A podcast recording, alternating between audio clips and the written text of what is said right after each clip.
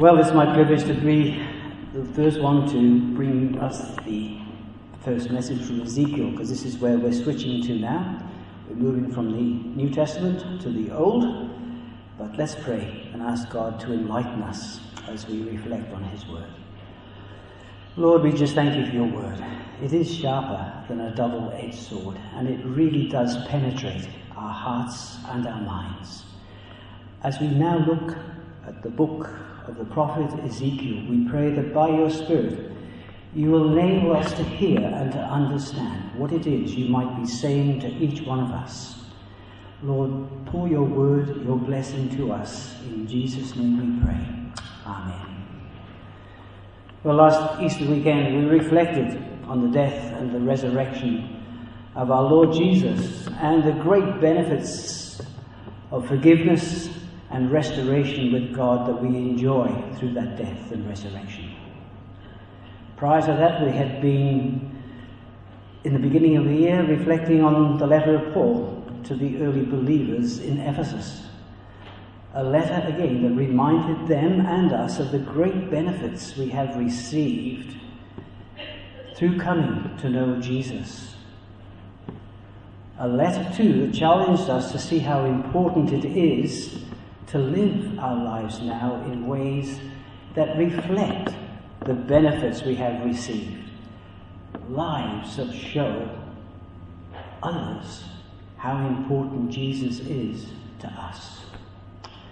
Today, we begin this new series on Ezekiel, a section of scripture that is written at the time Israel, who have failed to live in ways that are honoring to God, uh, overthrown by the Babylonians in a second invasion, and with most of the temple articles are taken into exile. It happens in 597 BC. And Ezekiel is one of over 10,000 who are taken into exile.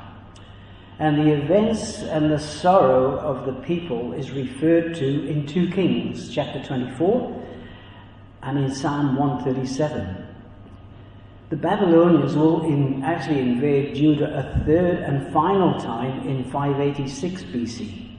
But then they completely destroy Jerusalem, burning down the temple and deporting the rest of the people. And that's in 2 Kings 25, if you want to get a bit, bit of background to this event. But these first prophecies of Ezekiel occur approximately four years after he is first taken to Babylonia, and that's in 593 BC. The name Ezekiel means that God is strong, or God strengthens. And this is the message Ezekiel is to bring. Despite being taken into captivity, the people will once again witness God's power and God's strength.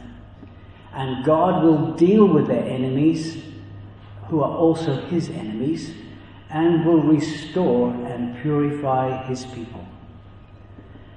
This vision of Ezekiel is dated at approximately 593 BC when we are told in verse 1 he is 30 years of age.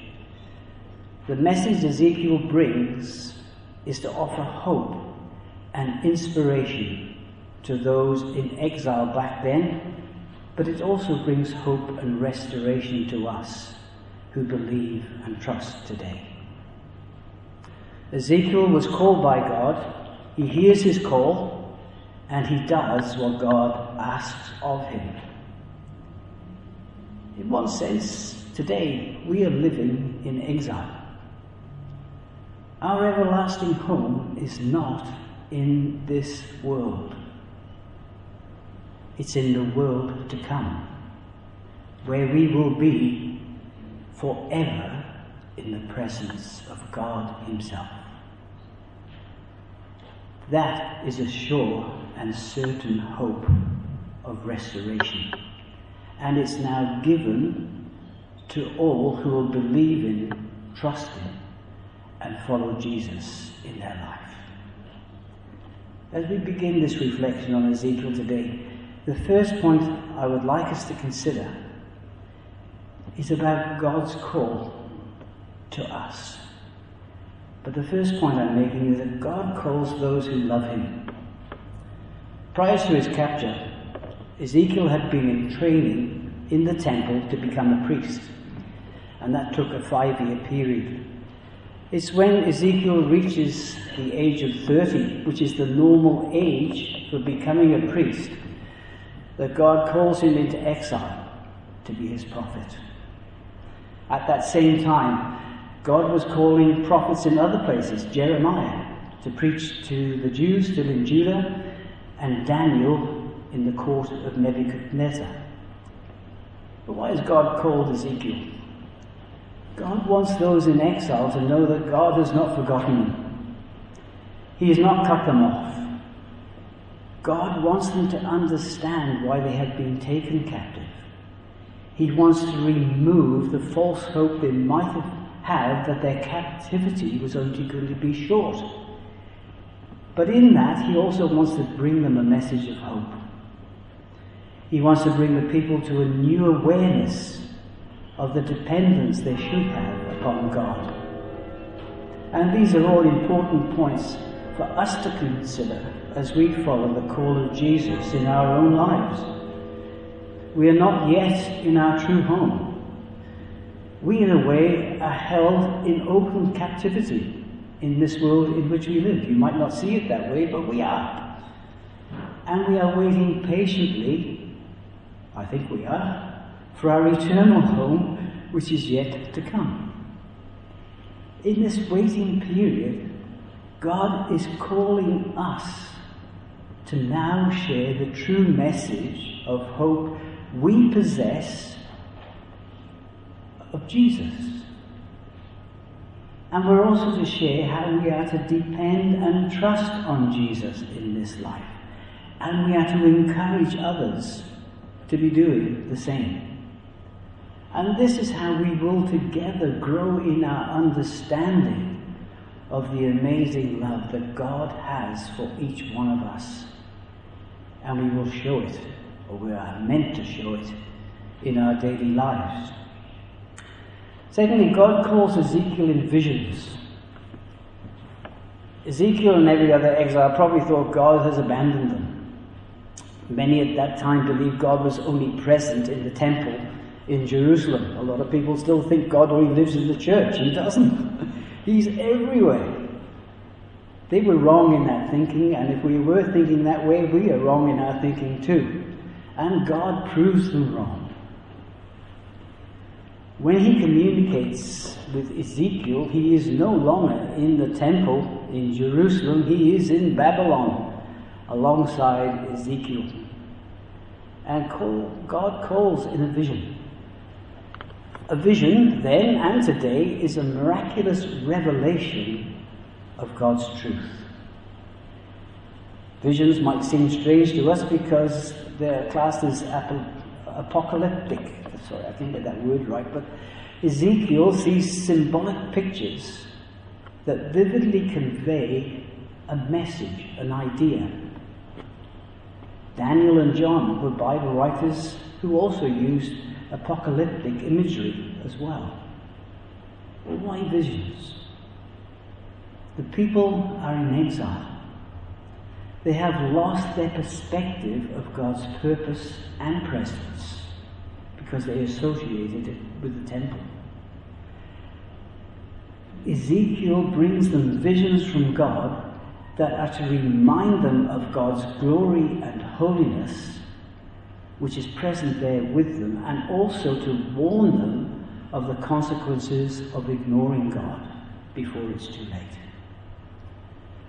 It's an amazing image of God's all powerful, all knowing, all seeing and all present characteristic. We can only understand this symbolic revelation when we focus on the main thrust of the vision and not the very fine details of the vision. We need to treat this as a form of picture language given to Ezekiel but also given to us. Nothing Ezekiel had experienced before in the temple had prepared him for such a, an amazing display of God's glorious presence and power. The huge cloud, the flashes of lightning, being surrounded by brilliant light would have been pretty awesome and pretty frightening. From the fire in the cloud came four living beings. They show Ezekiel that Jerusalem's coming destruction was God's punishment of Judah for their sins. When Ezekiel received this vision, he was far away from the temple in Jerusalem, which at that time is the physical symbol of God's presence. In that vision, Ezekiel learns that God is present everywhere. God's activities in heaven are shaping the events that occur on earth. Do we believe that God still reveals and fulfills his plans today in the same way? I believe he can. Maybe not as dramatically, but God still presents us with visions today if we have eyes to see. Not only in storms and in dramatic ways, but sometimes in very quiet and unassuming ways. And when God does reveal himself to us, are we recognizing the revelation? Are we listening to what he is saying? And are we willing to do what he is asking? We need to realize God is with us in every place and every situation that we encounter in our lives. He's with us in our homes, our work, our school, our business. Our, he's with us in our sickness, in our abilities. He's in our everyday life. He's here with us this morning. And God still has plans for our life. And He has plans for the life of His church until He returns. Two questions we must keep asking ourselves are Am I seeing God's plan for my life? Am I accepting or I, am I ignoring His plan for my life? Only we and God know the answer to that. Thirdly, I think that God is calling Ezekiel for a purpose. God will at times call us to do what might seem to us to be impossible. I feel pretty sure that Ezekiel and those in exile would have felt completely cut off from God.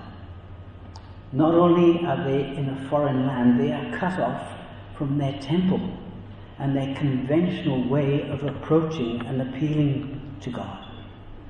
In the ancient worlds, gods were tied to particular lands. So it would be easy for those who had gone into exile to assume that the Lord was no longer interested in them. But God calls Ezekiel to show Ezekiel that he can be served and worshipped at any time and in any place. God wants Ezekiel to remind the people He's not forgotten them. And He still has a future for them. In these last 12 months, so many have been unsettled by coronavirus. But God is still there in the midst of it. He's not forgotten us, and we must not forget Him. We must remember God is unchanging, even though things around us are changing. We must never doubt. We must never fear. We must never give up. Because God still has a purpose and He has a plan for our lives. We must keep moving on in faith and trust if we are to experience the plan of God in our life and help others to experience God's plan for their life too. I can remember when Barbara and I were called to go to Tasmania.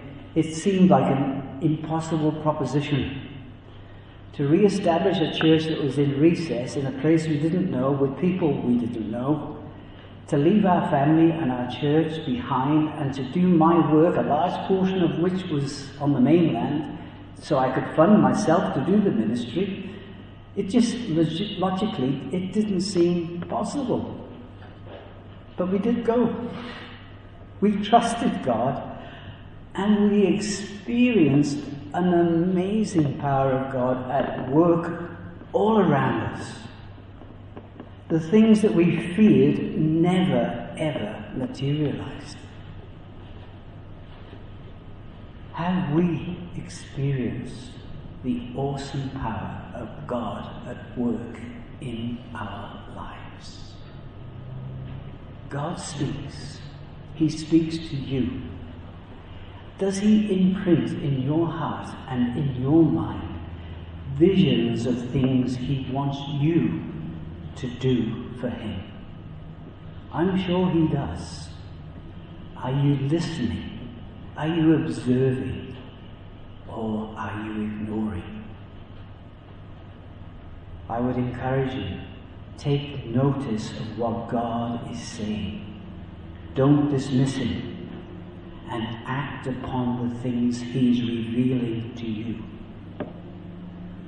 When things are truly from God, and when you completely depend on Him, things will open up in absolutely amazing ways. Ezekiel is going to soon experience this for himself. Can I assure you, God has called each one of us for a purpose. What we need to do is to be willing to allow Him to show his, us His purpose and then go and do what He is asking us to do. And then the next point God calls Ezekiel to experience his greatness.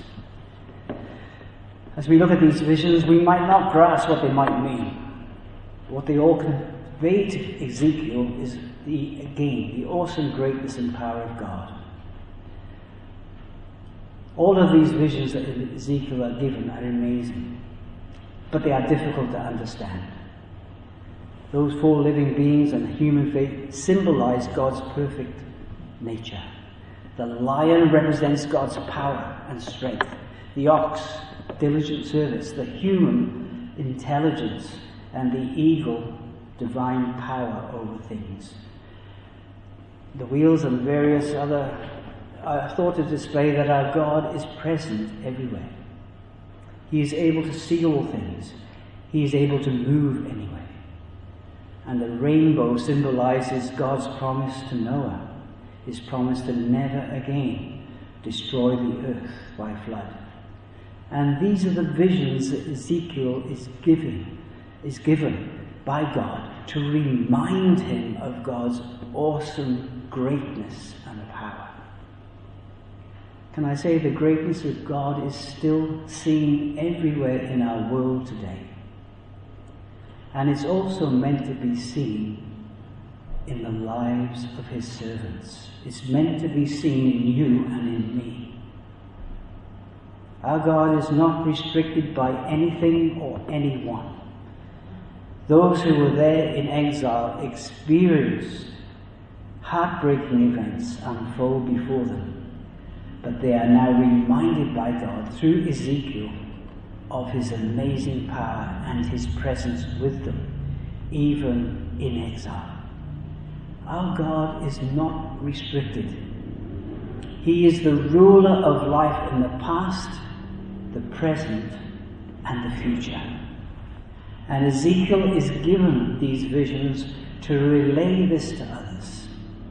He experienced God's greatness by doing what God asked of him. Are we listening? And are we doing what God is revealing to us? Or do we think it's too hard? Lastly, God calls us to endure hardship. Today we experience the greatness of God as we look to Jesus, his Son. But Jesus doesn't want to just be our Savior. He wants to be Lord of our life. For us to fully experience the fullness of His greatness and power, we are not only called to believe in Him, we are called to trust Him and submit our lives to Him. And when we do, like Ezekiel, we will find how we can experience His greatness and His power. And we will experience it in both difficult and peaceful situations. Every father who loves his child will at some stage need to discipline them, not to harm them, but to protect them and to teach them. Ezekiel was a child of God who, as part of his training, was taken into exile to endure hardship and discipline. And it was all to prepare him for further works of service. Have you, have I heard God's call to us in life? Are we ignoring his call? Are we limiting his call? Or are we following his call? Will we, like Ezekiel, obey and enjoy the fullness of life that God wants to give us. Let's pray.